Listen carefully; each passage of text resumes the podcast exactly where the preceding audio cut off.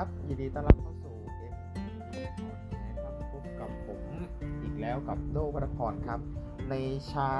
วันจันทร์ที่ 21 มิถุนายนครับเปิดวันแรกของสัปดาห์แห่งการทำงานครับ เช้านี้เราจะมาพูดถึงเรื่องที่เกี่ยวกับการสกินชิปครับทำไมคนเราถึงเสพติดในเรื่องของการ skinship กันครับ เคยไหมครับเวลาที่เรา อยู่ใกล้กับคน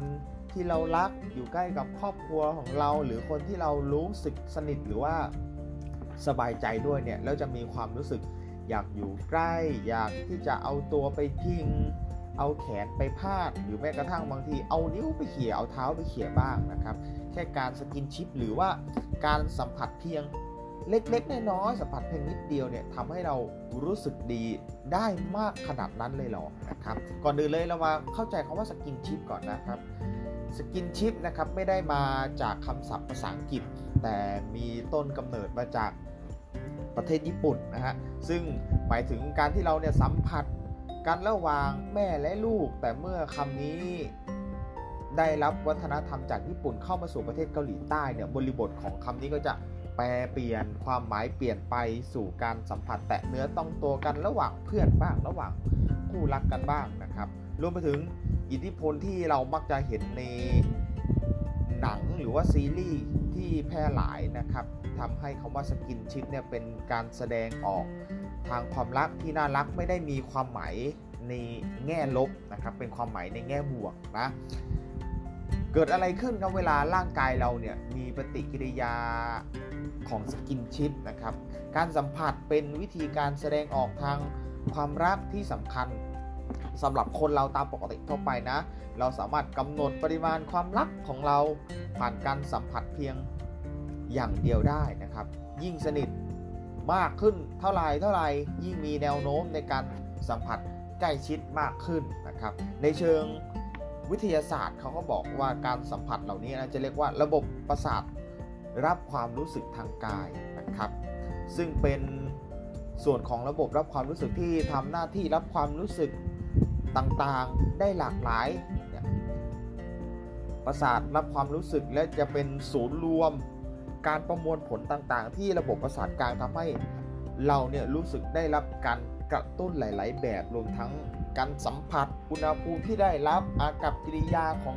ฝ่ายที่มา skinship กับเรารวมถึงความเจ็บปวดด้วยบางครั้งบางทีการ skinship ไม่ได้การแค่จับมือกันลูบหัวกันจับแก้มกันเออถึงบางทีกันหยิกกันหยอกล้อแรงๆ ก็อาจจะเป็นการ skinship อย่างที่บางคน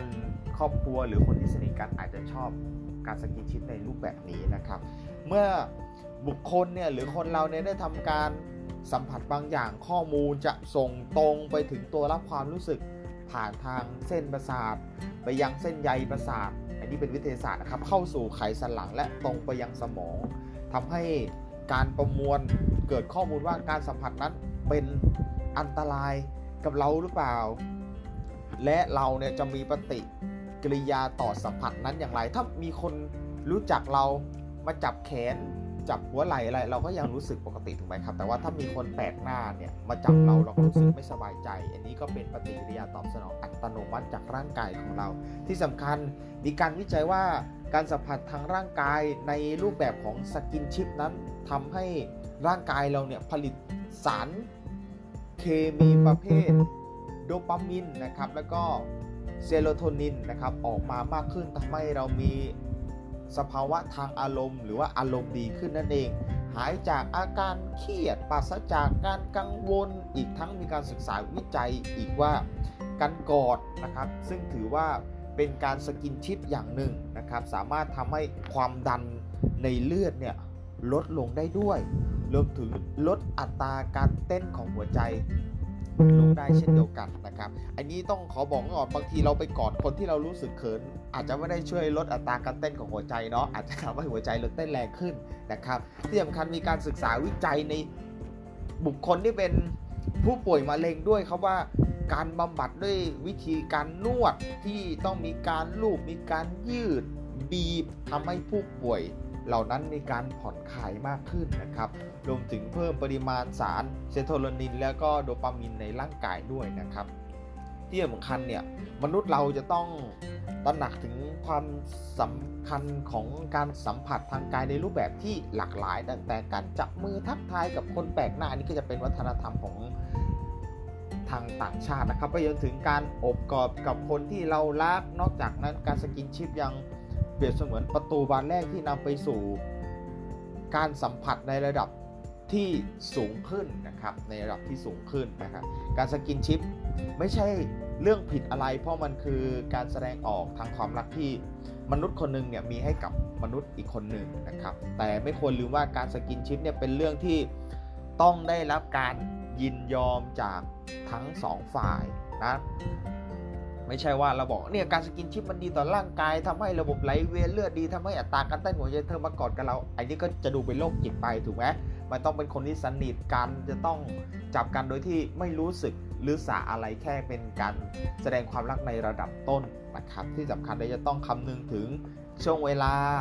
สถานที่ด้วยซึ่งสิ่งเหล่านี้สามารถนำบางครั้งบางทีไปสู่ข้อที่เป็นการถกเถียงกันนะครับ การแสดงออก ความรักในที่สาธารณะก็เป็นได้ยิ่งวัฒนธรรมสังคมในบ้านเราก็อาจจะมีในเรื่องของการประเจิดประเจิดนะครับอนาจารในที่สาธารณะก็เป็นได้ อันนี้ก็เป็นเรื่องของการรัเทศะนะครับ ดังนั้นแล้วถ้าอยากทำให้คนที่เรา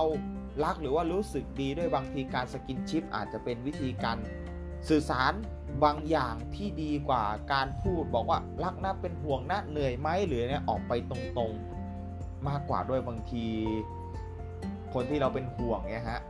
เราถามว่าเหนื่อยไหมเนี่ยร่วมกับการที่เราลูบหัวเขาหรือเงี้ยก็เป็นการแสดงความรักที่คุณสอนเข้าไปนะครับสำหรับวันนี้ก็ฝากเรื่องของสกินชิปเอาไว้นะครับสำหรับวันนี้ก็ต้องขอลาไปก่อน แล้วพบกับผมใน MED Podcast กันใหม่สำหรับวันนี้สวัสดีครับ